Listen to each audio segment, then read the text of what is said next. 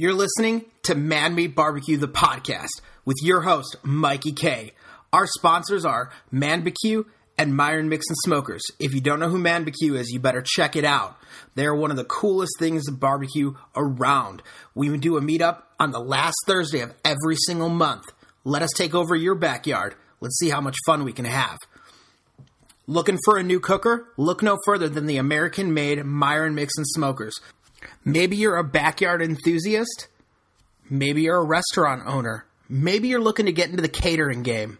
They can accommodate it all. So make sure you go over to myronmixonsmokers.com and check out your next rig. And when you email them, tell them Mikey from Man Meat Barbecue sent you. So let's not waste any more time and let's get into this fucking podcast. We are going to take the podcast in a little bit different of a direction today. Um, obviously, we're a barbecue podcast. We talk about cooking all the time. But what's more important in your cooking arsenal than a sharp knife. Um, I don't know that there that there's an answer for that. There, you know, obviously a good cooker, yes, but a sharp knife helps you do so much. And these lovely people know all about it, and they they developed a product that makes your life a little easier.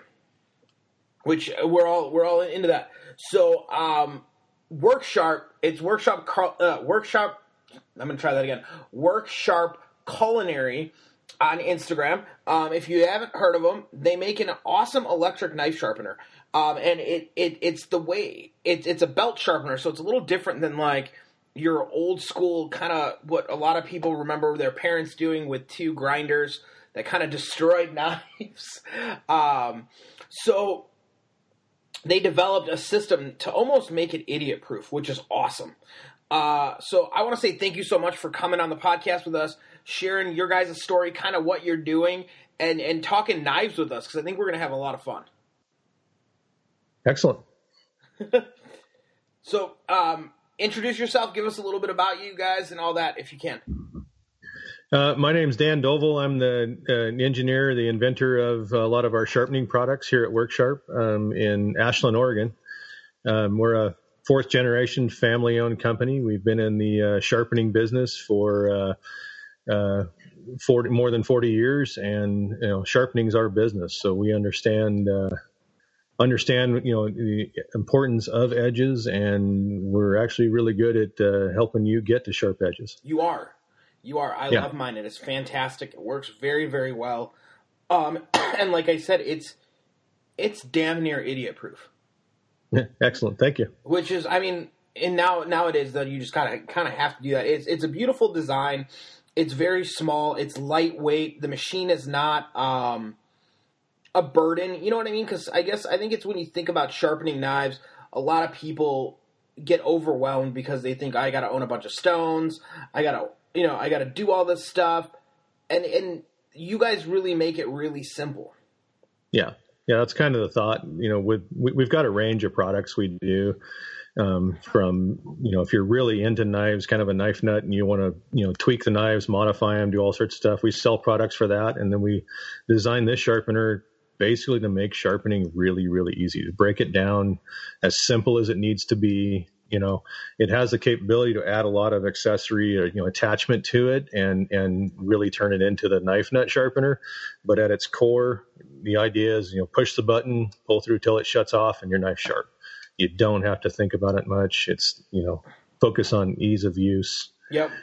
And get make a really sharp knife really and then you easily. can you can use the expansion pack that gives you that gives you a little bit more Correct. different belts that the it's a finer grain so that it'll it'll bring the edge to a little bit sharper. Am I correct? Correct. Correct. Yeah. If you want to, if you want some bragging rights edge, we call that, you know, where you want to show off and, and, uh, you know, cut free hanging toilet paper, that type of thing. You can basically go through a belt, belt progression and make a, you know, a highly refined, you know, mirror polished edge. Um, those are great and they're, they're really good for in, you know, very limited applications because the an edge that fine doesn't seem doesn't hold up as well on most knives as a more toothier edge will. And so we focused on the, the base kit to give you a uh, a burr-free toothy edge. I like to call it, you know, kind of entry level shave. This is the knife that will shave, but its primary function is cutting. It slices great, it plunges great. Yeah. You know, and we get there really quickly, and it holds its edge really well. Now, when you guys were kind of developing and doing uh, kind of like doing your R and D and all that stuff, what were some of the struggles you had to go through? Because obviously, not everybody, not every knife is created equal. Um, yeah. Certain knives are higher steel quality. Certain knives are a lot lower steel quality. Lower steel quality tends not to want to sharpen. Yeah. it's just, yeah, it's a challenge it's definitely a challenge that the, the, range of knives you'll see in any one sharpener can be, uh, you know, not just the steels, but also the starting geometry. You know, we've got some sharpeners where you can stick a big, heavy, like a BK2, you know, a, a very thick, quarter inch thick knife into, and then the same knife can sharpen a, you know, same sharpener can can handle a scalpel. And so this sharpener, the primary focus was to fit better inside your kitchen or on your countertop. Yep. And so one of the biggest challenges with that is getting it clean enough and quiet enough because we build, you know, at our heart, we build tools that really, really work. Um, and the, one of the challenges here was to make this thing work really well inside of, you know, on a kitchen, inside of a clean countertop thing.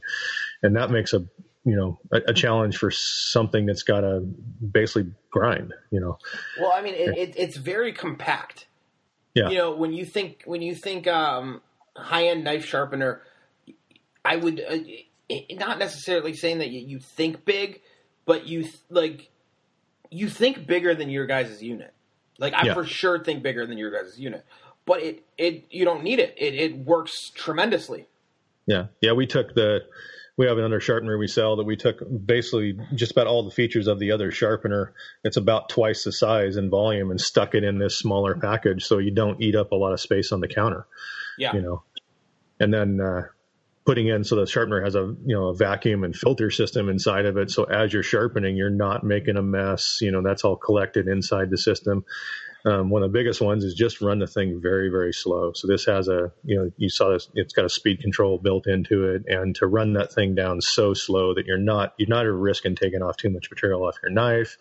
You're not going to damage your knife through, you know, any, it's, it's so slow. It's never going to warm the knife up. It's not going to, you know, uh, nick your tips or anything like that. It's, it's also not going to pull your hand if you, if you kind of lose grip, grip of the, the knife. You know, it, yeah. it, safety, I'm sure, was a big part of it.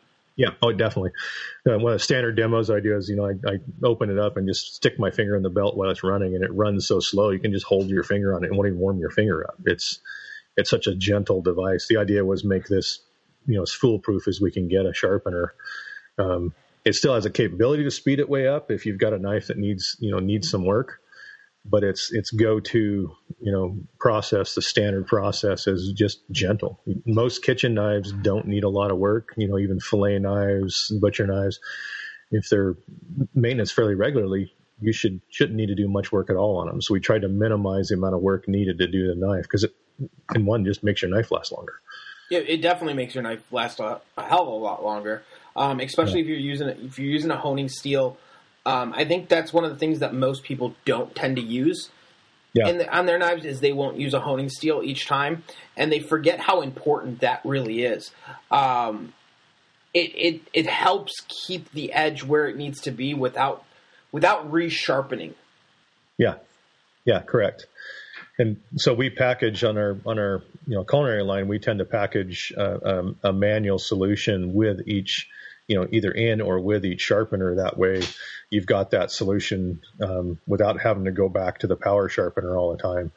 That one makes your knife last longer. The other, the biggest thing for me is if you, the more frequently you touch that edge up, like you were saying, your yeah. knife, your knife stays sharp. We don't yeah. want you to recycle where you've got a really sharp knife, and then two months later you've got a dull knife that needs sharpened. I'd like you to stay up at a really sharp knife all the time. And so having that honing solution, you know, an easy way to hone either on the machine, we've got, we can hone in the machine or you can hone separately if you want to put the machine away. Um, that helps ensure that your knife's always sharp. Every time you pull it out, it's going to cut well. You know? And I think what people tend not to forget or tend to forget is if you don't run it over that steel, it the the blade almost, and correct me if I'm wrong, it kind of almost like not bends over itself, but kind of just you know dulls out slowly. Correct. Yeah. And, and if, can, if you wait if you wait too long in between steeling it, then the steel's not going to be able to recover it. The steel can only do so much work. Yep. And so it's something you have to use frequently. You'll see that, you know, a butcher shop. Um, I work with a, a lot of fishmongers, these guys that are breaking down, you know, commercial fishing on our Oregon coast. And um, these guys will carry a steel on each side. When they're, with, for instance, when they're working on tuna, that's really hard on knives. And so they're uh, touching those edges up. They'll do two or three cuts, especially if they're getting into the fish, and so they're going through some Yeah. hide and stuff. It's pretty cartilage is pretty tough on the knife. They're touching it up every two or three cuts, and those knives will stay sharp. You know, they'll. I've, I saw one guy go through thirty large tuna when, when one of our boats came back in, and uh, never touched his knives other than steeling it frequently. If he had waited, you know, gone through two or three fish, there's no way that steel's going to touch it up. So it's it's you've got to do that frequently, and that makes your edges last longer. You know, You also got to clean your steel. yeah, Something that I think a lot of people don't realize they don't clean the steel, and then after a while, like the steel doesn't work. yeah, Yes, it's getting loaded up. Yeah, It's, it's getting it's getting those little, it, almost like metal shavings that kind of go inside of it, and then there's it doesn't have its rivet or its ridges anymore, and it won't it won't do its job. yeah, And then the thing I do like about your guys' steel, for especially for people that are um, just starting, is it gives you a guide for the knife. It gives you that angle that Yeah. you want to pull that knife at. Which after a while, like now, I mean, like it's nice to have, but I've been sh- doing it for so long, like I just kind of it's it, it's just second nature. You know what I mean? And you don't Yeah. think about it anymore. I kind of call it training wheels. We, you know, I try and design the sharpeners so that we're teaching you the the technique and the muscle memory with with our guides, and Yeah. then once you learn, it's it's kind of you know riding a bike thing. But once you learn that muscle memory, you just know where to go. You'll know how much pressure to apply. You know how much force. You know, the goal in the end is eventually you get to the point where you can touch up your knife daily and and always have a sharp knife. And so this this task of going through and fixing chips and stuff, those happen generally when your knife is so dull, you're using a lot of pressure. You know, Yeah. you're having to chop through something and you're starting to do a lot of bone. If you think about breaking down a large cut and you start, you're breaking down a shoulder or something like that, and you've, you've got, uh, a, a, a dull knife makes you kind of have to force it and you start doing a lot of bone engagement and that'll you know that's a counterproductive you start taking a dull knife and making it much worse because you're you're hitting the the cutting board or bone just way harder than you should a sharp knife you probably don't even have to touch it you can just glide along the bone and and strip a you know strip a cut down really quickly And what I what, um, I hear a lot is, well, I'm a little scared to sharpen my knife. yeah Okay, guys, mean- let's break it down. Dull knives send you to the hospital. Yeah. Sharp knives don't. And we get the, the, the hesitance. Sharpening can be intimidating, especially somebody that's bought, you know, there's a lot of gadgets out there, a lot of stones. If you just go grab a stone and go try and teach yourself, you can definitely teach yourself. It's a skill that's, that's attainable by anyone. And Um, it I, just did, I do takes love practice. it. Don't get me wrong. I love the stone. I love the stonework. But ever since I got your sharpener, I haven't used my stone. Um, just because it, it is, it's a little bit more of a setup. Yeah. Like it, I have two Yeah. wet stones, so you got you got to you know you got to soak them, you got to get Yeah. them ready. Then I got to go, glide on one side, flip the stone, glide on the other side, switch over to you know to go through four stones. Where if I want to switch two belts really fast on yours, it's it's simple, it's quick, it's easy. yeah. Yeah. And you don't have to deal with the water and the mess so that, you know, Yeah, it is kind of fun to sit down and still Waterstone a knife, you know, when you want, but, yeah. but in you reality, if the time. yeah, yeah, correct. Now, Yeah, I- no, it's to me, it's kind of like if you if you own a pellet, you know, smoker or a pellet grill. It's it's. Uh, I, I I'm a uh, I was a stick burner purist purist for years, and then I went to charcoal because it was just less to deal with, and then. Uh, you know, get the get get the bed going sooner with that, and then I finally broke down a couple of years ago and bought my, you know, one. I, I bought it just to say, okay, I'll, I'll use a pellet smoker, but I'll, I'll just have it for yeah, it's too convenient now. And, and I'm a diehard, diehard fireman, and, and the, the pellet grill is too easy to go out and flip a switch and have my fire going and the temperature right in 10 minutes and not have to. see, that's why I can't call. That's why anyone that uses that only, I can't call him a true pitmaster. yeah. I just can't. When someone's like, "I'm a pitmaster and I smoke on a pellet," are you? Now, Are you? I can fully admit that in a case of a pellet, it's just not the same. I never get the same smoke off a pellet. That right, you, you don't. Yeah, it just it's, it's just, not it's not fully the same. Uh, yeah. Now I want to ask you this question: cutting boards. Obviously, importance in cutting boards are super important. What should yeah. you look for in a cutting board um, to help keep that knife super sharp? Also, what are what are some cutting boards everyone should always stay away from?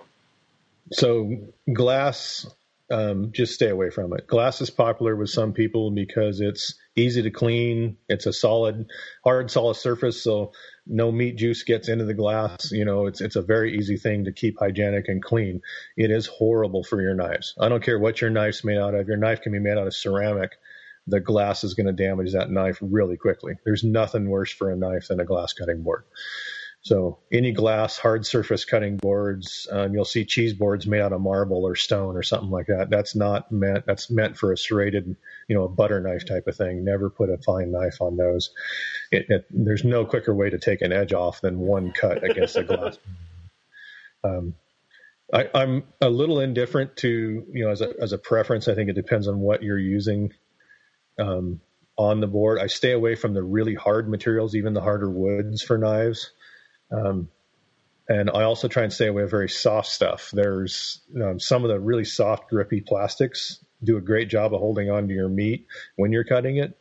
But if you engage that too hard with your knife, you can, when on thin blades, you can actually start chipping the edge just because the knife sinks into it too far you know, and so the, the classic maple um, doesn't have to be even really hard maple or anything. Works great. Um, we actually like a little bit of softer woods. We played around with our own cutting board designs and stuff, and the the softer hardwoods, you know, even into we played with cedars, you know, and great knife engagement. It keeps the you know part of the cutting board's job is to keep whatever you're cutting stable, and so yeah. the plastic cutting boards are actually really good for your knives, but even with the textured boards, whatever, you know, if you're cutting, you know, think of a, a wet potato, it wants to slide all over the board. Whereas a nice, softer grained wood board, you know, you get everything on it stays planted better. And it's more of a safety issue is you don't want, you don't want to be chasing what you're cutting. You no. Know? So Bad plastic idea. works great. Plastic's actually good for your knife. I just prefer the softer natural woods. I like bamboo. It's got enough grain to it. It tends to, as it gets wet, it raises that grain a little bit, and it tends to grip the wood really well too. They don't last as long as as the you know hardwood boards do, but um, they're also really inexpensive. So yeah, you know, they're they're they're not they're not gonna you know break the bank every time you need to go buy one. And never go too small. I see a lot of people. Um, a, a lot of the uh, you know cooking competitions and shows I go to are using a board that's way too small for what they're cutting. If you're trying to break down a brisket or you know prep a you know, large cut of meat, you know having a 12 inch you know wide board when your when your your meat's 30 inches wide does not just doesn't work. Why not? Come on, it totally makes sense. and it's kind of gross when you're when you're half of your rack of ribs is hanging over into the sink or onto the counter, you know. but, you're like, okay, cool. Thanks. And Great. having that, you know, like I say, it's it's having that surface, just like when cutting, it's the the board serves as if you, you remember, you know, you're stripping a silver skin off of a, a rack of ribs. Yep.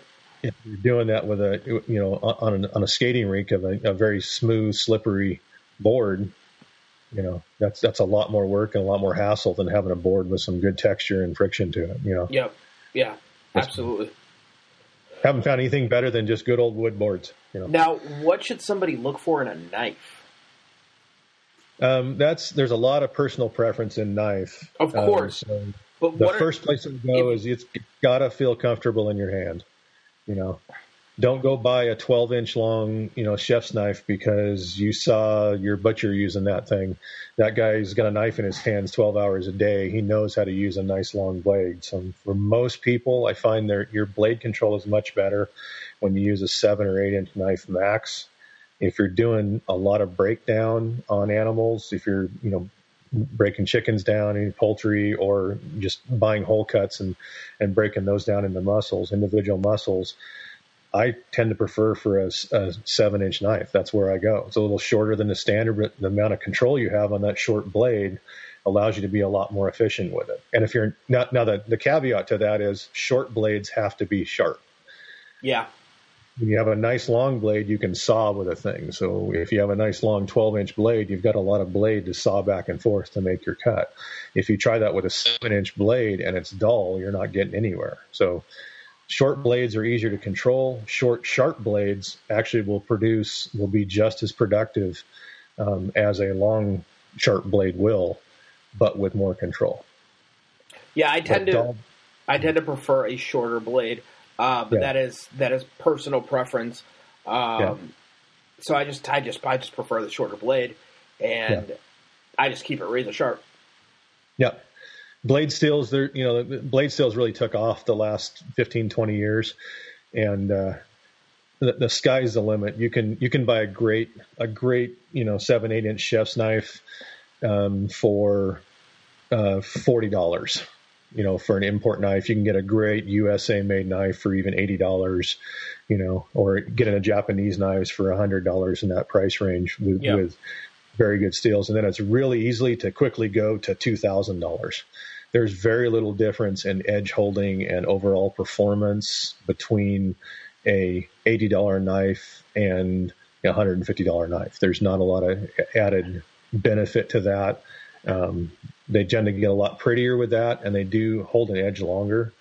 The one thing that I've that I what I would you know convince people or tell people there's a benefit for buying up in steels. When you buy a more expensive steel, it allows the knife to be made thinner without being fragile. You can make the blade thinner and harder. And so that's one of the big advantages of paying for a higher end steel is you can make a blade thinner and it requires even less work. and it'll stay sharp longer, but the biggest thing is because the blade's so strong, it can be kept really thin and require less work to go in. Anybody that's got arthritic problems or any carpal tunnel or issues with that, the first thing I recommend is is upgrading your blade steel so that you can get to a thinner knife. Yeah, it cuts with less effort. You know, especially if you're taking big deep cuts. The thinner that blade is, the less effort it takes to cut. Yeah, that, that's just going to make your life a little bit easier. Definitely, um, I could totally see. Uh, you know, the higher quality steel, it's gonna co- it's gonna cost you a little bit more. Yeah, it will. Yeah, it does. It but does. It, it's whatever. Uh, the one, ta- ta- yeah, the one thing I tend to tell people to stay away from is ceramic knives. Um, just because you can't really resharpen a ceramic knife. Um, once it loses its edge, once it kind of chips and nicks, yeah pretty much out the door. We sell a kit for our belt for our belt sharpeners to sharpen ceramic, um, but it doesn't hold its edge forever. And because of the way it has to be sharpened, the kit's rather expensive to sharpen ceramic. You know, um, my experience, we've done a ton of testing around ceramic knives when they first came out a number of years ago, and for certain applications, ceramic is a rock star. They're actually they cut better. They tend to um, food tends to stick to them less. So there's certain vegetables where ceramic is a, is a, actually a good solution. It's a pretty narrow application where ceramic will outperform steel. Um, without a doubt, on raw meats, the um, steel will outcut ceramic all day long. And one of the reasons being is a ceramic knife is inherently brittle, and so they have to make the blade thicker than a steel knife. Yeah. And so if you were to buy a hundred dollar ceramic knife and a hundred dollar um, steel knife, the hundred dollar steel knife is going to be substantially thinner than that ceramic knife, and still be stronger. And so you're going to basically be able to put more force into it, but you won't need to because it's a thinner knife. You know, the blade thickness makes a big difference when you're making deep cuts. So. Yep. Yeah, definitely. It, um, especially if you're breaking down, breaking down yeah. bigger, bigger cuts of meat. Um, you really don't want to be jamming that bigger, you know, that thicker blade through it. Correct. And the ceramic knives, of course, because they are inherently brittle, you don't want to, their, their mode of failure isn't bending, it's breaking. Yeah. so you don't want that chipping inside of the, you know, the meat you're cutting. So if you're trying to work around a bone or, you know, breaking down a, a pork butt or something like that to, to, to debone it, you know, you don't want to use any knife to pry, but if you do put side force in that ceramic, there's a chance you're going to break off small pieces of that ceramic and end up in that meat. You, you, you don't want that It probably doesn't taste, you know, bad, but I bet it hurts. Yeah, exactly. So when you guys were making the the home unit, kind of because you guys do make commercial units also, correct? If I'm not wrong. We, yeah, we make we make units for. Um, we have actually all the way to industrial and drill bit sharpening and end mill sharpening that type of okay. stuff. I mean, our knife sharpeners were mostly in the, uh, I would say, at the the prosumer and all the way down to the home home consumer. So um, we have units. We have a, a, a, version that's used as a you know sharpening service regularly. Um, there's a number of knife companies that use this for their resharpening service, and uh, lots of knife makers that use our tools for that. Um, they're not big commercial, you know, giant units. These are still a small benchtop unit that you can use. Um, but uh, most of most of what we do is on the uh, consumer, the serious consumer level, you know, and that's uh, that's where this sharpener falls. Is the idea was is we're going to take the technology that we can use at a you know a, a commercial or professional level and apply it down and just simplify it for the home user to use. So now my question is, what were some of the struggles you guys went through to do that? Because obviously you guys didn't, you know, put one out and then you're like, "Yep, that's it, we're done." Yeah. No, probably. Uh, I'm looking at the wall behind me, but I, I think there's 25 versions of that sharpener on the on the wall behind me that I started with, and um, getting the sharpener to be uh, you know compact was a huge one. We we took what's we have an, another sharpener that has essentially all the same features at twice the foot twice the footprint. So packaging that down to a tiny footprint meant you know redesigning this thing over and over again to try and fit all of the same stuff. It runs the same size of belt in a package half the size. You know to run the, I mean, the speed one, controls. Yeah, it, like I, I know, like I'm trying to pick. It's downstairs in my kitchen right now. It, it's probably what maybe eight inches, nine inches, yep. long, somewhere yep. around there, and then it's like five inches high, if yep. that, and and it's maybe four inches wide. So it's not a huge unit. Yeah. And we, we changed the form factor on it to a lot of sharpeners today are are wide and you know a low depth, and that takes up a lot of counter space. So you're eating up you know almost a foot of counter space to put a sharpener on it. And so we made this thing. It's only four four and a half inches wide, and that way you're consuming very little counter space to keep this thing out. Yeah, it's a nice triangle. Yeah, that little triangle sits nice, you know, sitting next to a knife block. And I store mine, you know, knife blocks are sloped on the black tip typically, and I, I store mine right on the top of the knife block on the back of it. Oh yeah, you could do yeah. that. Yeah, that's a good idea but getting it getting it really compact and the other one was just figuring out the we call it a recipe but figuring out the recipe to eliminate most of the belt change that you would normally need to do and, and that know, was going to be my next question like how did you guys kind of do that? How did you settle on where you were? So most knife sharpening is done in a progression you know whether it's on stones. So you talked about yeah. your stones. You have yep. two double sided stones right? So you're going to go through four grits where you start with a coarse grit and you go through stages to refine each you know scratch pattern of the previous operation. Yeah. Um, and we have sharpeners that we do that with manual sharpening and power sharpening. We go through that grit progression. Um, the idea with this sharpener was to eliminate all of that. So you actually get a working knife off of the first belt. And what we did was substituted the change in grit with some pretty fancy abrasive and then a change in speed and pressure. And so the abrasive we use on those sharpeners have uh, it's a ceramic grain that ha- it's basically a larger grain made out of millions of tiny grains. And so in your water stone, think of the, the, the coarsest stone you'd ever buy is the shape of our main coarse grain. Well, it's built out of that, that is a ceramic. Each one of those little grains you see is a ceramic stone. And then inside of there, on the surface of that, is millions of tiny grains. So when we cut at high speed, and higher pressure, the it acts like a large grain. So you get one kind of big, large cutter that can cut and remove material if we need to take a lot of material off the knife. And then as we back the speed and pressure down, that large grain quits cutting, and now the little tiny grains that are on the surface of that start cutting. And those basically refine the surface. And so in reality, instead of having to switch belts, you can basically go to a burr-free edge from, you know, a, a coarse work to a burr-free edge all in one step. We just do it automatically inside the machine. So there's a little tiny computer inside the machine that varies the speed and our system when the when the speed drops down, the pressure on the the blade also drops. And you've seen on your machine, we drop it down to the point where you can just about stick your tongue on the thing. It's spinning so slow. Yeah, it it slows down quite a bit. It's actually a little bit slower than the speed you would normally if you were if you were pretty quick on a waterstone our lowest speed is actually slower than you'd sharpen on a Waterstone. And because of that, now we're getting to where only that little fine grit that's built into that larger grain does the cutting. And so we actually refine the cutting edge and get rid of the burr, you know, without having to go to the hone. That took a lot of testing. My son and I, um, he, he worked with me in, in our test lab for uh, about nine months.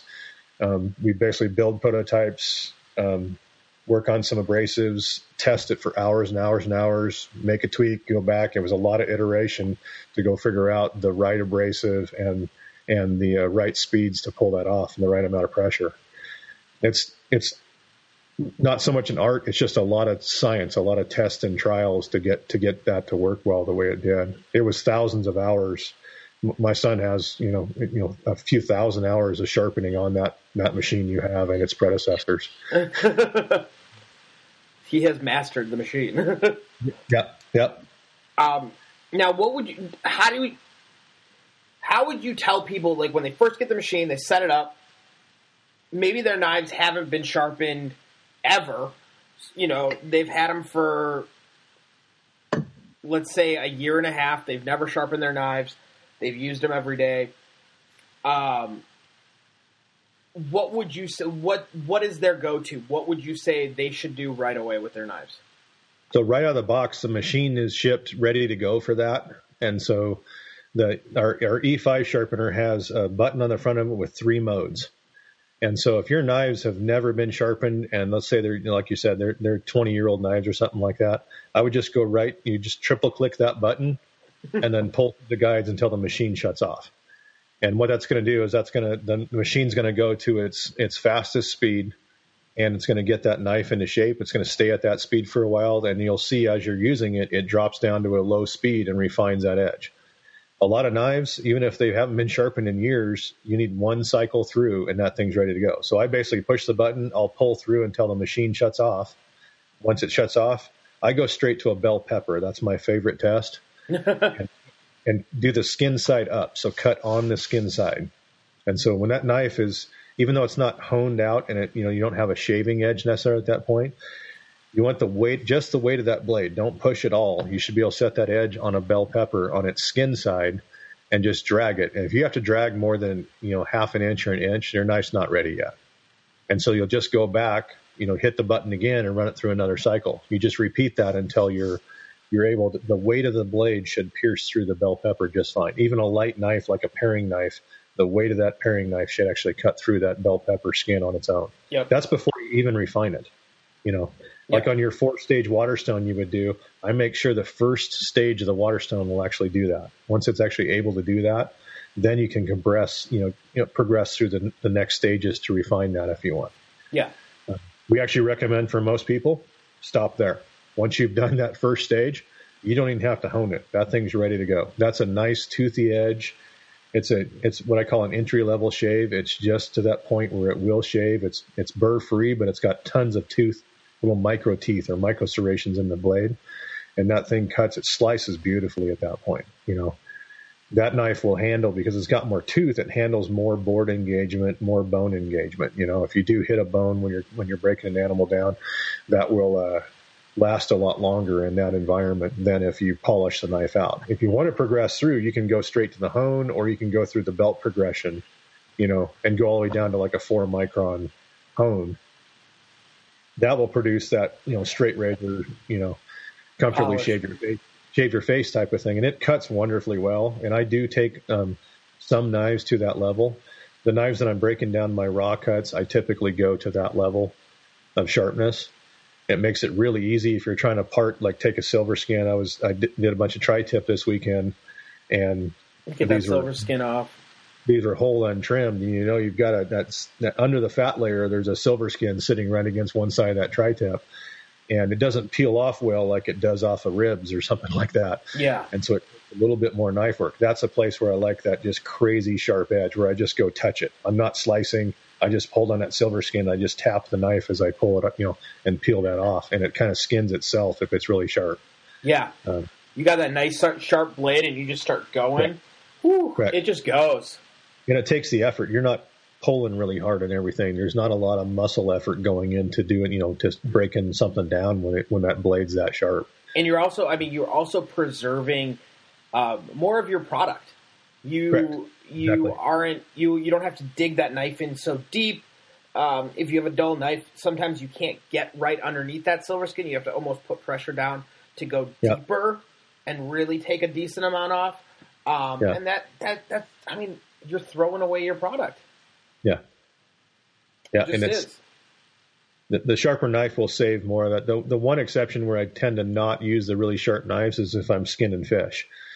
Is that uh, when you're when you're taking those off, and if you, you it's possible to get them too sharp where the thing will just go right. If you, you can't ride the skin anymore, it wants to just clip right through everything. You know. Yeah. So when I'm when I'm uh, on raw on raw meats, you know, fillet and fish is one of those cases where I actually actually prefer a little more tooth on it. Um, A little more grip almost. yeah, for cooked meats, for almost all vegetables, I prefer a toothier edge. So I, I basically take the knives. I've got a couple of seven inch butcher knives, you know, classic butcher knife with a deep belly curve at the end.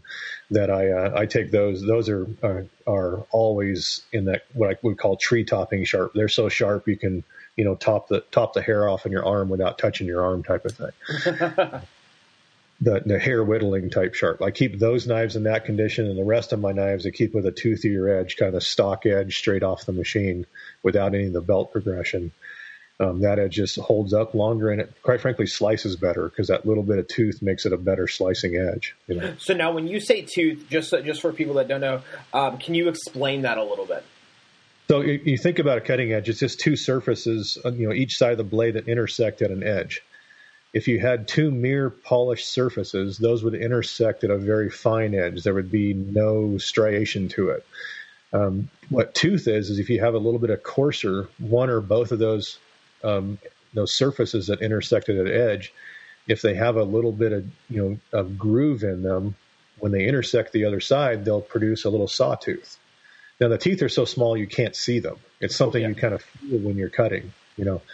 And uh, um a lot of sharp, you know, professional sharpeners will aim for having a they they get the feel for the right amount of tooth that they like, and they have a process for making that. You can make tooth on a stone, you know. It, there, there's a lot of uh, kind of old school guys out there that that sharpen on a file. They like the tooth that comes off of a file. That's it's a tooth big enough you can see, you know. Um, but those act more; those are great for slicing. That's when you're drawing the blade through something as you're cutting it. Um, but if you're plunge cutting, um, that tooth tends to be restrictive for that. So when you're trying to take that silver skin off your plunge cutting, you just want to touch the knife and have it peel itself off. You know, that's a plunge cut. So you want that highly refined, very, very smooth edge, the one that won't catch your fingernail. It's so smooth. Yep. You know, if you're basically cutting, think of breaking down a, a you know a winter squash or cutting through a sisal rope or something like that. If you have a highly refined knife, it may hit that that hard surface and just slide on it because it's going to skate. It doesn't have enough bite in it to actually cut through those fibers. That's where a little bit of tooth makes a huge difference cutting that down. You know, Yeah, it's, it it grips a little bit different. It's Right. it's a um, it's a whole different cut.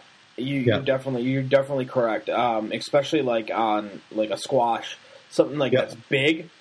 It Yeah. need you kind of if you have that mirror, you know, sharp edge, you almost got to push more into the nut. You got to give Correct. more pressure into it, and that's going to dull that blade out. yeah. It just is. Yeah, think of a of a the example I always use is a fresh like steam proof steam proof loaf of bread straight out of the oven. The outside surface of that will be a nice crust, you know, a, a good hard crispy crust, and inside is the softest, you know, fresh warm bread that's in there. When you try and cut that with a, that razor sharp knife, that the crust of that, especially if you got any sugars or anything in that thing that's con, that's converted in there, you've got an almost glass surface, and that razor sharp knife just slides on it. It doesn't want to cut through it, so you end up just like you said, you end up using more force with that mirror polish than you would if you had a little bit of tooth in that. Yeah. So we like to add a little bit of tooth in because it'll slice through that outer surface and then still cut really well through the insides. You know, Yeah. whereas a serrated knife would would get through the outside, but then it would shred everything that's inside because it has the, the teeth are too big. Yeah. So we're we're kind of anti-serrated here, is, is that we believe we can sharpen a knife better than a serrated. You for most applications, um, we can make a knife sharper and cut better than a serration ever will for you. And because we make sharpeners, you can resharpen it really easily. right? not that edge wearing out. Yeah, I mean that and that's very true. So, Yeah. person gets their knives home, sharpens them, go through it, do the pepper test. Uh, the pepper test sounds fantastic. That is a that is a really nice test. Um, I I sharpen my knives until, and then I try shaving my arms with them. And if they shave, they cut. So we keep going. Yeah. Uh, Yeah. But I like my knives razor sharp. It's just what I've I've, I've grown accustomed to. Um, it's what feels comfortable in my hand. It goes where I need it to go, and it's a personal preference. Um, Yep. I think that's something that's you know most people, most at home people don't need to do. Um, but But it sure is, it sure is nice when you get your, when you use a knife like that. It's just it's fun to use. It you know it kind of scares my wife when she picks up you know because I've got you know, dozens or maybe a hundred knives in my kitchen and she knows the ones to stay away from that that that make her nervous. You know I've got I've, I I like to take knives to that ridiculous level of sharpening. You know, where I call them atom splitters at this point. It, it feels like if you just waved it through the air, the you know I'd, I'd split some molecules and the universe would end or something. But definitely I like to take knives. Those, those are more for fun because if you engage a cutting board with that, you're going to lose that edge really quickly. You know, Of course, yeah. And, there's a there's a wide range of preference of edges, and I I like it all. So I've got knives that I run really coarse, and I've got knives that I you know like I say I could do you know uh, brain surgery on and feel comfortable with. It just and our, our sharpeners, pretty much every one of our sharpeners we make allow you to produce that range of blade. You know, you can make that highly refined, crazy sharp edge, or you can um, basically make that utility, that toothy, you know, great slicing knife. That's And- that's all built into the capability of our equipment. and I That's was going to say you don't need much else. At Yeah. that point, you're cover you're you're so covering yourself, and it's fantastic. Hmm. And I love it. Another thing we try and do is that basically all of our sharpeners have replaceable abrasives. Uh, You know, a sharpener really is a cutter just like any machine tool. It'd be like buying a drill press but having the drill bit built into it, and you can't replace the drill bit. So you've got a three hundred dollar drill press with a ten dollar bit Drill on bit. the end of it, and once the drill bit wears out, you're done. You can't do anything with it. So we don't build sharpeners that way. We make all of our sharpeners have replaceable abrasives because that's what's going to wear out first. So everything we have, the idea behind it is you buy this sharpener, it will last you a lifetime because you can change the abrasives out, you know, as they wear out. We, And we now- build every, everything else inside's built to run forever. Nice ball bearings, you know, good metal, you know, all the the moving important moving parts are all built out of steel or, or you know metal castings, and they're they're made to last a lifetime. The one thing that we guarantee is going to wear out, I don't care what abrasive you use, it's going to wear out. We make that replaceable and easily replaceable, so you can you can replace it when it wears out. The other thing it allows you to do is upgrade it. You can run better abrasives or different abrasives. You can, you know, if, if you like your knives where you like them highly refined, you can put, you know, four micron abrasives on there and have something that makes a mirror polish. If you've got a bunch of knives that are in really rough shape, put a coarse one on and actually go in and get those shaped, you know. Yeah, and that that, that was good. my my question was, how long do your belts last? What what do you guys recommend for your let let's say you're maybe above average home cook. So somebody Yeah. that that that is taking care of their knives is actually using it. You know, maybe they're maybe they're honing uh, they're honing after each time they use it. They they sharpen maybe once or twice a month. Yeah. So if you're uh, once or twice a month, I'd expect you'll get two to three years out of a set of belts. Okay. Right. They um, now the difference is is the the first time you sharpen, depending on what shape your knives are in, you may have spent. Let's say you have a standard block and you've got you know 11 knives or 10, 12 knives or something in that you went through. You could have one knife in there that you've had for 20 years and pretty beat up. That one knife you might have spent 45 minutes on getting it back into shape. And so you took some belt life on those, but we always put extra belts in every every machine that goes out. Um, but, so what we say is in standard sharpening, you're going to get a minimum of 100 sharpenings per belt. Um, Okay. So if you're sharpening twice a month, right? That, You got some time. you got 50 months on that on, on one belt, and we put extras in the machine, right? So you, they're, they're built in. The belts actually store inside the machine, and so the, the spares are already built in there. For most people, the, the, the E5 sharpener like you have, um, I'd expect they might change their belts, you know, um, get replacement belts once every five years.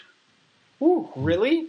Yeah, and That's and a of lot. belts- Okay, that's Pack a lot. ten bucks or fifteen bucks. You know, Okay, that was a lot longer than I, I was even expecting. Like, Yeah. you just you kind of blew my mind right there. I thought it was going to be a lot shorter. It's a ceramic. We use a ceramic grain, and so the grain is not. It, it looks like sandpaper, but it's not. It's actually, you know, your your sharpening stones you use. Each one of those grains is basically a tiny little sharpening stone, so there are multiple layers. Yeah, So as as the surface of it wears out, those the dull grains slough off and exposes new grains underneath, and so that allows that that belt to run much longer than a conventional belt will. You know, and you can buy you know aftermarket replacements for for our machines that will work. You'll just go through belts, you know, almost ten times as fast as you will by using the the special ones that we, that we build into the machine. and they're how much? That you said they're fifteen dollars. I think they're fifteen. Yeah, I think it's fifteen dollars for a for a full set. Yeah. And then you guys also send it sell an expansion pack, which Yep. um, gives you, I believe it's three or four. Is it four belts? I, I believe it's four belts. We go Okay. from uh, a coarse 120 grit. We actually have a there's a blue belt in that expansion pack Yeah, that uh, that's a zirconia alumina belt. That's meant if you got knives that are in really bad shape, you've got some big chips, you got a tip broken on it and stuff. That's the belt I recommend to go get your knife back into shape really quickly. It saves you from having to run a really high speed or you know risk damaging a blade. It's a stiffer belt with a, a, a uh, an abrasive grain and a compound on it that's designed to basically take material off really quickly without heating the knife up. And so you get that blue belt for basically for repairing and restoring, you know, old blades or damaged blades. And then you'll get um, basically from 120 grit all the way down to four micron. The four microns uh, cuts about the equivalent to what, uh, say, a 4,000 grit waterstone would. It's somewhere Ooh. between a four and a 6,000 grit waterstone I mean that's going to give you that's going to polish. Yeah. with three belts in between that. So you have a, a, a nice belt progression to give you that either mirror finish or that nice toothy edge, depending on what your preference is. And you can And- fix knives. When, when I when I I'll go to like the local uh, butcher shop and we'll do a little Saturday free sharpening down there. That's how I do most of my testing. We we'll just I'll build a prototype and I'll walk down. We we uh, have the butcher shop. You know, put a Facebook ad out or a radio ad out saying, "Hey, free sharpening on Saturday." And they love And, it. It brings people in, and brings people in. They, they they sell some meat, and then we get to sit there and sharpen really dull knives. All our knives around here are sharp, obviously. So we we have to work to find some dull knives. So we'll sit down there and sharpen knives. And you know, I've had some pretty rough stuff that it only takes a few minutes to get them back into shape. I had a nice uh, Shun kitchen knife, um, uh, Shun Premier. You know, nice Damascus, beautiful hammered steel knife that the customer brought in that he had he was putting on a magnet behind his stove, and it slipped off the magnet fell behind the stove, and you know that big 240 volt plug behind your stove, it Yeah. fell across two line terminals on it and blew a huge hole in his knife. it was a hole big enough to stick your finger into on the cutting edge. Jesus. And it took me about 35 minutes, but I took that blue belt and recovered that knife for him. It was basically a threat. He was like, if you can do anything with this, great. You know, if not, but I sat down on that blue belt and was able to recover that knife. You know, it wasn't as big as it used to be, but it, it, I was gonna it say, was- you, you had to like take some steel off. It was just a bit smaller, you know. You had to take some steel. You made a custom shape for him. Yeah. You gave him a custom size. you know that's a bit of an extreme case, but you know you can recover. You know the, the usually the knives that I end up sharpening for people that are most valuable to them are these heirloom knives. You know I've I've sharpened knives that are 250, 300 years old that have been passed down from generation to generation, and that's why we we design this equipment so that you can get the speed down very low and and not wear that knife out. You know. I've got a, a local chef who's who's using knives that are you know almost 300 years old, 250 years old, and, and they're family knives from you know from when they they immigrated this country years and years ago. And so it was it's a it's they're really important to her. She wants to be able to use them, and so we set her up with a machine that she can go in and just do that low speed on that four micron, and uh, you know it would take her a thousand years to wear that knife down at that rate because that, that machine's so gentle at that stage. It does put the edge back on the knife, you know, keeps it sharp, but it doesn't wear it out. And I think that's so important because I, I think that's what most people don't understand. And it, it and we'll kind of go into the end of the podcast with this. Um, what do you? What should you stay away from? Obviously, you guys want people to buy your knife sharp, sharpener, Yeah. and I will. I will. I, I 100% stand behind that. Um, it is. It's a fucking fantastic knife sharpener. It really like when I got when I got the email, they're like, "Hey, we really want to start, you know, talking to you. We want to send you this knife sharpener." I was like, "Okay, cool, whatever." And then I got it, and I was like, "Holy this thing's No, fantastic!" Like this thing is like fantastic, and, and, and it and it's nothing against anybody. But sometimes we get some we get some people that will reach out to us, and they're like, "Hey, I really want you to, you know, deal with this. You know, I want you to play with this." And I'm like, "You know what? You need to go spend 15 or 20 more minutes on this idea before you bring it to market. Yeah. You guys did not need to spend that time. You you you literally the the machine is so nice and compact. Um it's lightweight, it it's pretty. It's it's pretty to the eye. Um Thank you. and I think that's very important because if you're gonna leave something on your countertop, you really don't want to be like that thing's ugly. It- you just don't. You don't. You don't want that like. In a, you know what I mean? Like you, you want your you want your kitchen to look nice, Yeah. and it, it has it has like it has that feel as a high end appliance inside of a kitchen, and Yeah. that's We make fantastic. we make ug- we make ugly sharpeners too, if that's your thing. if that's your We thing, make they make it. stuff look- Don't don't we, get me wrong. we- we make lots of stuff that looks really good on, on your workbench in the garage, but but again, the you know the idea behind this thing is, you know, we want this thing to be a counter trophy. We want, we want this thing to be able to live on your counter and not disrupt your workflow, and also not you know not degrade from the look and appearance of your kitchen. Because you let's know. be honest, if it didn't live on your countertop, how often would you gonna use it? You're not going to use it if it's not out there, Right? You'd be like, Yeah. "Oh, I got to sharpen the knives. I don't remember to. Uh, I got to. Yeah, yeah, I got to go get it out and whatever." But no, it, it's small enough to where it just it sits there. It's fine. It's perfect. Um, what would you tell people to be weary of when they are buying a, a knife sharpener? You know, there's a, a lot of good products on the market. Um, you want to stay away in, in power sharpening. You want to stay away from stuff that doesn't have some sort of speed regulation. You know, you, you, you need a lower speed than most motors want to run. And so we design all of our sharpeners designed, especially for kitchen knives because they're really thin. All of our sharpeners for kitchen knives are all designed with a speed control inside of it. So we, we control the speed to keep it from getting too high and doing damage to your knife. Um, we prefer on power sharpening to use flexible abrasives. All of our power sharpeners only use flexible abrasives. The reason behind that is it prevents you from ever doing damage to the knife. You can't push too hard and overheat the blade. You can't take off too much material in one spot if you pause for a second.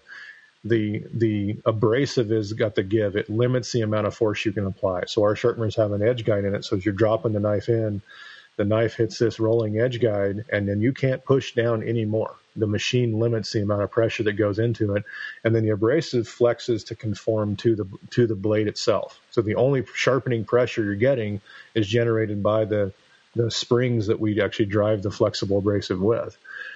Um, it prevents you from doing damage. So stay away from things that have rigid wheels that aren't spring loaded. There's some there's sharpeners out there that that that you basically push into it, and if you push too hard, you'll you'll overheat or ruin a knife or take off too much material in a couple of seconds. You know, if you've got the skill set, if you're comfortable using a bench grinder on your knives, then you can use those sharpeners just fine. But I only recommend that for people who're really comfortable using power tools on their fine kitchen knives. You know, otherwise stay away. From that. Yeah, stay away from that. Um, I always encourage everybody, you, you know, even if you don't buy our sharpener, go go try sometime. Get yourself a Waterstone and just give it a shot. You know, it's it's it's worth it. Like like you were saying, it's it's a it's unlikely you're going to damage your knife because its material mover rate is so slow, Yeah, right? You're not going to hurt your knife with a Waterstone. Whatever you do, you can recover it. But there's a good chance that it's something you'll enjoy doing. It's it's it's a good skill to have, you know. Um, but if you don't have the patience to learn, because that's what it takes. It takes a lot of time and it takes hours to go learn how to use a Waterstone and get a feel for that edge and a feel for how much pressure, how to hold the angle. So if you're not comfortable doing that, or quite frankly, you just would rather be cooking or eating, yeah. right? Then go get an electric sharpener. That's what electric sharpeners do is they basically save you time. It makes your life better is the idea. You know, spend less time, you know, doing the maintenance task and more time doing the fun thing you wanted to do. You know. and I, I, think you guys, I think you guys did a hell of a job putting it into this package. Um, I mean, now even thinking about it, I think I, I have an iPhone X. I have the bigger one, um, and I, I, think it's damn near almost like the same size as your guys' knife sharpener. It may be a little bit, a, a little bit smaller, but that's just. I'm just saying that for people to think about how small this unit actually is and how big of a punch it really packs. It, it yeah. is a very, very compact unit. It's not something that um, you're going to be. It's going to be bulky. It's it, it's something that you can almost. I mean, shit. If, if you're a camper, you if you have power, you can bring it. Yeah. You know what I mean? Competition guys, um, you can bring this to the competition, and it's not it's not big and it's not bulky and it's not you know it's not going to take up a bunch of space in your bin. It's yeah. just going to make your life easy. We have a lot of barbecue, you know, catering companies that do large wedding and you know large stuff, and so I've got a guy that his his typical thing is 300 to 1,000 head every time, and the poor guy's doing doing brisket, you know, long cook stuff for that many people. I, I gotta I gotta tell you, that's an awful lot of work for him to do that. Yep. But he's got so much knife engagement, you know, even in serving what he's doing that he goes through multiple knives. And so he takes one of these sharpeners and sharpens it right there out of his rig. You know, he's got a nice 20 foot trailer and, you know, giant cooker that he runs on this thing. And he set it up with power on it and he sharpens, sharpens knives as he's going right in there because you know the presentation at some of these high end events that he does is important if you're cutting through that meat that you spent the last you know 18 20 hours on with a dull knife and shredding the thing it ruins the presentation the, the yep. plating is really important to these guys so having that knife always be sharp is really important to that presentation even yeah. if you're doing it for, you're doing it for home when you you spent all night working on that brisket and you were tending those coals, you know, you, you don't yeah. want to cut the mangle it when you go serve it. You want to have good, clean slices. And the big thing is, you know, have that crust still on there. Don't cut through that thing and have, you know, break that bark off and have the bark sitting over on the side. Is get a good, clean cut. Yeah. And quite frankly, it takes a crazy sharp knife to do that right. Exactly. It does. It really, it, it takes, it, you will eat a brisket up with, yeah. with a dull knife. Yeah, yeah. And it, it's going to look like you just shredded it. Yeah, you take all that time developing that bark. You want that bark in every slice. Yep. You know what I mean? So normally we end the podcast with me asking you give us three tips. Obviously, you are a cooker yourself, which is fantastic. But if you can give us three tips that you know now that if you could give yourself about knife, knives, knife skills, anything, knife sharpening, to when you first started playing with knives, what would be your three tips? Um, buy less knives and buy good ones early, right? Um, quit fiddling around. Don't don't buy a, a 20 piece set of, of mediocre knives. Buy one or two really good knives. Tip number one: one or two really good knives. You don't need a hundred knives. One or two great knives is, is will be better than than 20 crappy knives. Yep. Buy good knives. Um, find some way to do maintenance on those knives, even if you're not going to do the uh, the heavy sharpening find a way to, that you're comfortable with doing maintenance, whether that's a steel, if you can learn the skill of a waterstone, do a stone, use a guided honing rods like we have, or, or some power sharpeners that you can do the maintenance on that thing and then do the maintenance, right? Yep. Find something you're comfortable with and do it. Avoid the pull through sharpeners, you know, those little carbide rippers you'll see on the market. They're, they're easy to use, but they do more damage to fine knives than they do good. So get something that's a, a good hone, a good steel, or a good you know gentle power sharpener for doing your your your you know frequent touch up on that thing. Whether that whether you're doing it every day or you're like you know steel, you need to do probably every day to, to keep that knife sharp. If you've got uh, a, a, good low speed power sharpener, you probably only do, need to do that once a week to once a month. You know, but find something you're comfortable with because that'll make that good knife you've got last your lifetime. Yep. And then the, the third thing with that, so you've, you've, you've got a good knife, you've got a way to maintain it. And then the third one is, is just the maintenance and the care for that knife besides that. You know, good knives shouldn't be going in the dishwasher. Oh, why right? not?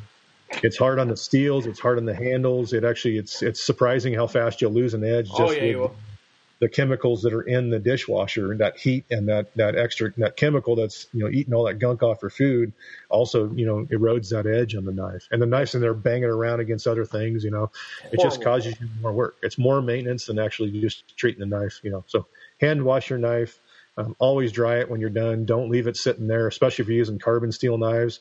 Cut, rinse, you know, and dry it. Don't leave it wet because those carbon steel knives, the edge will corrode off of them as they go. You know, the, the first two good knives you get, um, if you treat them well, they should take you to the grave. You know, that's that you should, most people, even if they're doing commercial work, two good chef's knives, you know, a large knife and a small knife should last you your entire lifetime. Yeah. Just focus on that maintenance. You don't have to get really high end steels, just get good quality knives and have a good way to do the maintenance. Even if it's not our product, pick something to do that maintenance. You know. I would I recommend their product. It it is worth it is worth it. Um, it it puts on a beautiful edge, and it definitely definitely packs a huge punch for it being so small. It is very quiet too. I know we mentioned you mentioned that earlier in the podcast. Um, it is it is insanely quiet. Um, I thought it was going to be a lot louder, but that's because I mean it's a grinder. You, are not a grinder, but you know what I mean. It's it, it's it's it's a machine that's moving. So you would imagine like there to be more noise. my my goal was that, that that that refined speed, the lowest speed setting on there, sounded like your knife on a waterstone. I wanted you that to get that same that sound on the thing. It, it, yeah, you, you get that same, do.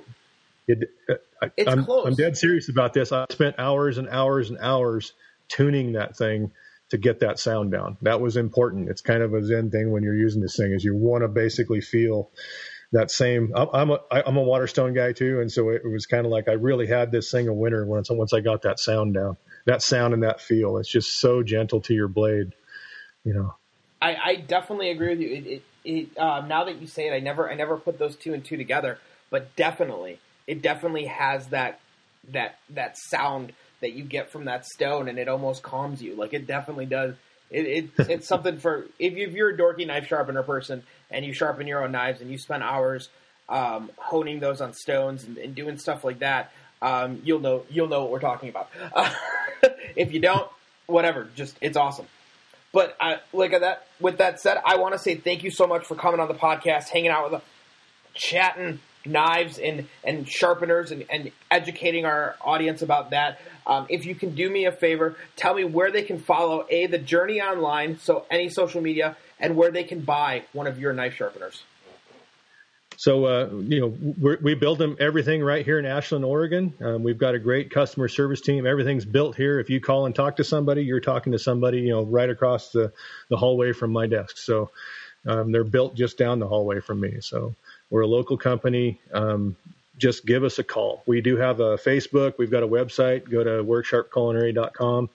Um, we're our products are for sale at, at Williams Sonoma, um, your local kitchen store. If you've got a specialty kitchen store next to you, it's probably carrying our product. It's on Amazon, all the usual online places you'll find it. Um, uh, but if you ever have any questions, feel free to give our team a call. Um, give me a call. especially if you're talking about meat. I love talking about barbecue. So he'll sit there and talk to you for hours. You'll be like, "Wait a minute, I had a knife question. I swear." Um. I'm always looking for tricks from people who are, uh, you know, hanging over a smoker as, as much as I do or more than I do. So I'm always willing to learn from all that. Fantastic, man! Thank you so much for uh, coming on the show, chatting with us. Um, you guys, you guys do, you guys make a tr- tremendous knife sharpener. So I want to say thank you so much. Thank you. Man, that was awesome. Thank you so much. Oh, no problem. So that was fun. We we went for over an hour. Oh wow! Crazy how how it kind of